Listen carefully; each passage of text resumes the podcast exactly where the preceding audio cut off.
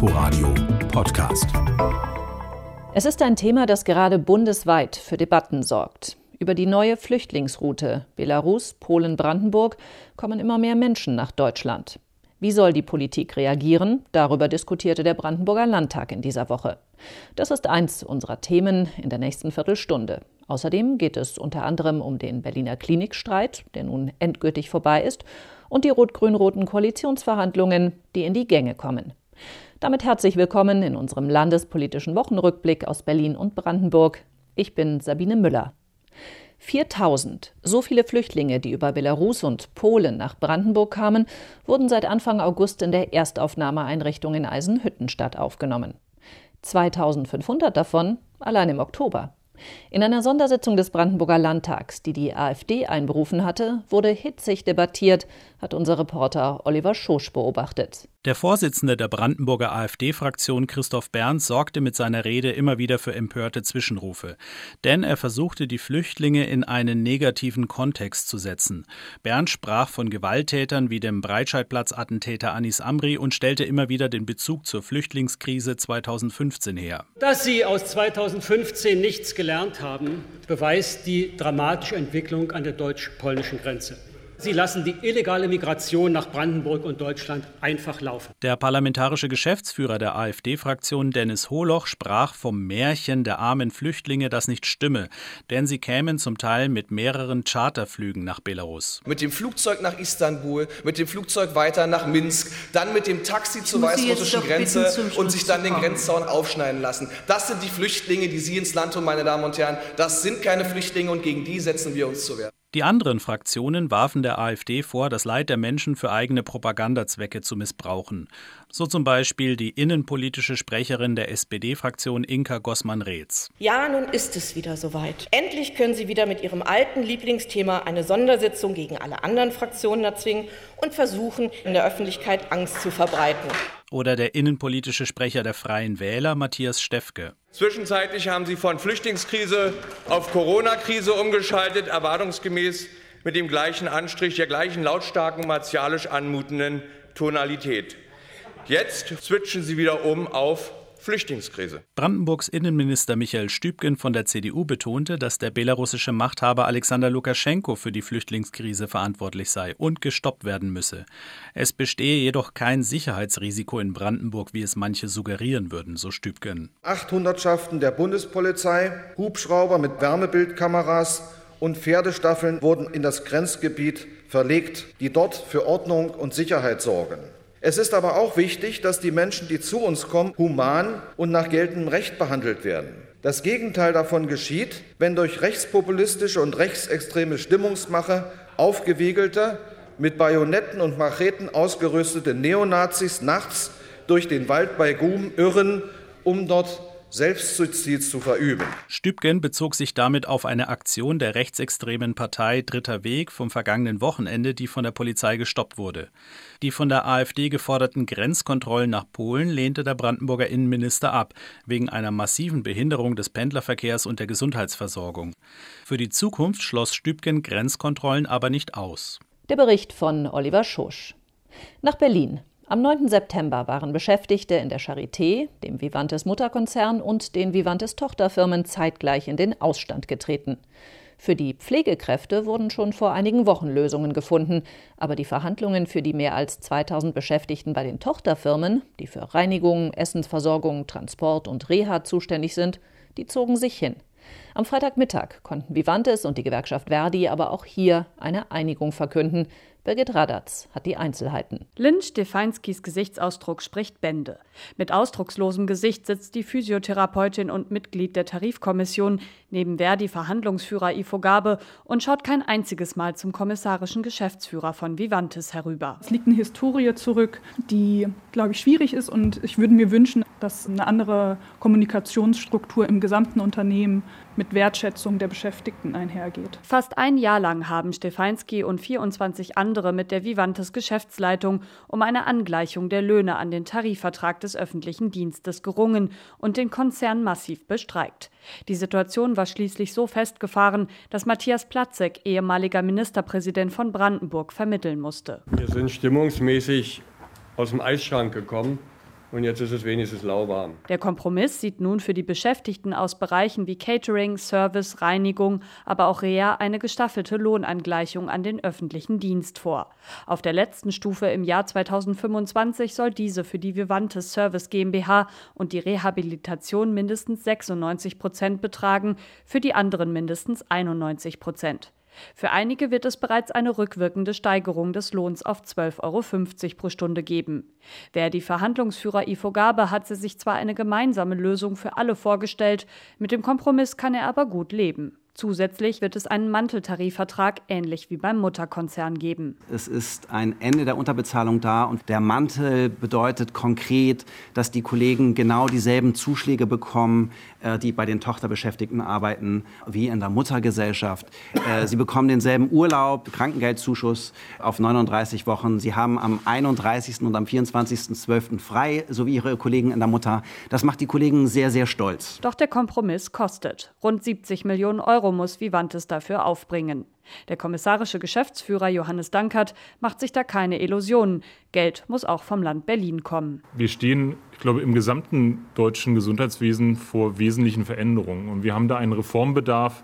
Das werden wir ohne nachhaltige Unterstützung des Gesellschafters als auch durch bundesweite Bestrebungen, äh, also den Reformbedarf endlich zu erkennen, anzuerkennen und das Fallpauschalensystem weiterzuentwickeln, nicht alleine bewältigen können. Aus der Finanzverwaltung heißt es, man werde die Investitionsmittel nicht umstrukturieren, damit das Geld auch in die höheren Löhne des Personals fließen kann, wohl aber die Mittel im Rahmen der EU-Richtlinien temporär erhöhen. Eine Aufgabe für die künftige Regierung, weiß auch SPD-Landesvorsitzende Franziska Giffey. Wir haben ja die Aufgabe, dann auch die finanziellen Auswirkungen uns sehr genau anzuschauen, das so zu machen, dass das den Zielen dieser Tarifeinigung entspricht, aber auf der anderen Seite eben die Häuser auch weiter in ihrer wirtschaftlichen Tätigkeit äh, fortarbeiten können. Bis zum 15. Dezember sollen die Eckpunkte nun in einen Tarifvertrag umgewandelt werden. Dieser soll dann ab Anfang 2022 bei Vivantes gelten. Birgit Radatz berichtete. Sie hören den landespolitischen Wochenrückblick hier im Inforadio. Am Freitag vor einer Woche begannen die Koalitionsverhandlungen von Berliner SPD, Grünen und Linken. In 16 Facharbeitsgruppen wird gesprochen, aber nach außen dringt praktisch nichts. Am Freitag traf sich dann erneut die 24-köpfige Spitzengruppe und die war etwas gesprächiger. Jan Menzel berichtet. Wenn die demonstrativ gute Laune der drei Spitzenleute der Gradmesser für die Fortschritte bei den Koalitionsverhandlungen ist, dann hat Rot-Grün-Rot schon einiges geschafft. Wir haben Lust aufeinander, witzelt der linke Kultursenator Klaus Lederer, macht aber gleichzeitig deutlich, worauf es ankommt, wenn man als Koalition erfolgreich sein will. Wenn die Parteien, wenn die Fraktionen und die Senatsmitglieder stärker gemeinsam an einem Strang ziehen, man kann ja auch von zwei Seiten an einem Strang ziehen, stärker gemeinsam an einem Strang ziehen, dann glaube ich, sind die politischen Effekte besser.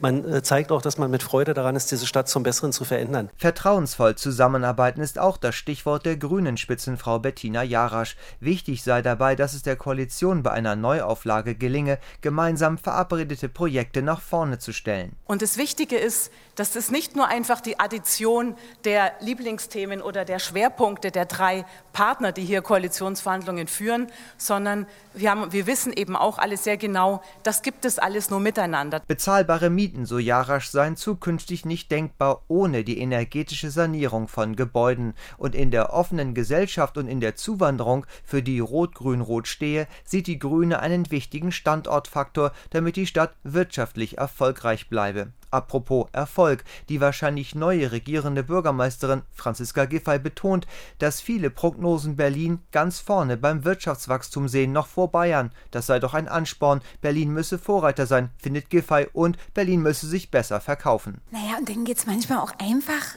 darum zu sagen, wir sind die Guten, ja?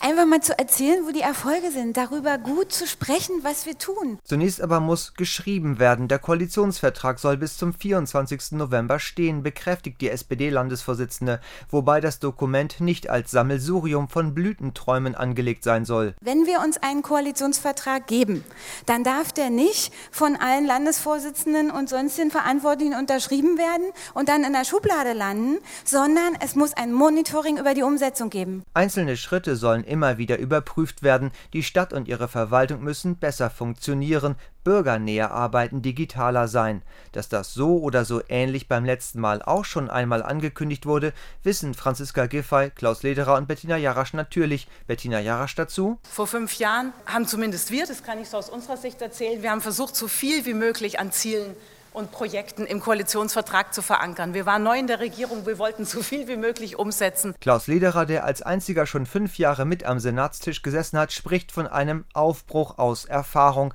was auch ein bisschen klingt wie aus Fehlern lernen. Die Opposition mag indes nicht an einen solchen Neuanfang glauben. Statt fauler Kompromisse brauche es echte Lösungen, sagt CDU-Landeschef Kai Wegner. Es gehe nun um einen ausgeglichenen Haushalt für die kommenden Generationen, einen Neustart in der Bildungspolitik und ein Ende der Enteignungsideologie. Das war ein Bericht von Jan Menzel. Am Donnerstag war es soweit. Das offizielle Ergebnis der pannenreichen Wahlen zum Abgeordnetenhaus und den Bezirksverordnetenversammlungen wurde im Amtsblatt veröffentlicht. Das bedeutet, dass die Wahlen jetzt angefochten werden können. Mehrere Politiker und Parteien haben schon Einsprüche beim Berliner Verfassungsgerichtshof angekündigt bzw. sogar schon eingereicht. Bis zu einer Entscheidung dauert es meist mehrere Monate. So lange will der fraktionslose Abgeordnete Marcel Lute, der als Spitzenkandidat für die Freien Wähler angetreten und gescheitert war, aber nicht warten. Die Entscheidung des Verfassungsgerichtshofs muss vor kommendem Donnerstag ergehen und nicht im kommenden Jahr. Das haben wir auch entsprechend beantragt. Das heißt, es ist jetzt im Eilverfahren zu entscheiden, weil ein Parlament, das womöglich nicht ordentlich gewählt ist, sich gar nicht erst konstituieren darf. Für den eher unwahrscheinlichen Fall, dass die Parlamentskonstituierung am 4. November erstmal ausfällt, würde sich wohl einer besonders ärgern, Dennis Buchner, der designierte neue Präsident des Abgeordnetenhauses. Der 44-jährige SPD-Politiker wurde von seiner Fraktion einstimmig nominiert und nennt als sein großes Ziel, Politik zugänglich zu machen für alle. Und deswegen glaube ich tatsächlich, dass wir in den nächsten Jahren viel dafür tun sollten, dass es hier kein abgeschottetes Haus ist, dass auch Politikerinnen und Politiker in Berlin nicht abgeschottet arbeiten und leben, sondern dass es sehr direkte Kontakte zu den Leuten in dieser Stadt gibt. Aber nicht nur die Berliner Sozialdemokraten trafen in dieser Woche eine wichtige Personalentscheidung, auch die Brandenburger. Neuer SPD-Fraktionschef im Potsdamer Landtag ist Daniel Keller, bislang parlamentarischer Geschäftsführer. Einstimmig und harmonisch lief die Sache hier allerdings nicht. Thorsten Südow berichtet aus Potsdam. Im hellen Oktoberlicht auf einer Potsdamer Hotelterrasse steht der neu gewählte Vorsitzende der brandenburgischen SPD-Landtagsfraktion, Daniel Keller. 35 Jahre jung, sportlich um Souveränität bemüht. 21 der 24 anwesenden Fraktionsmitglieder stimmten für Keller.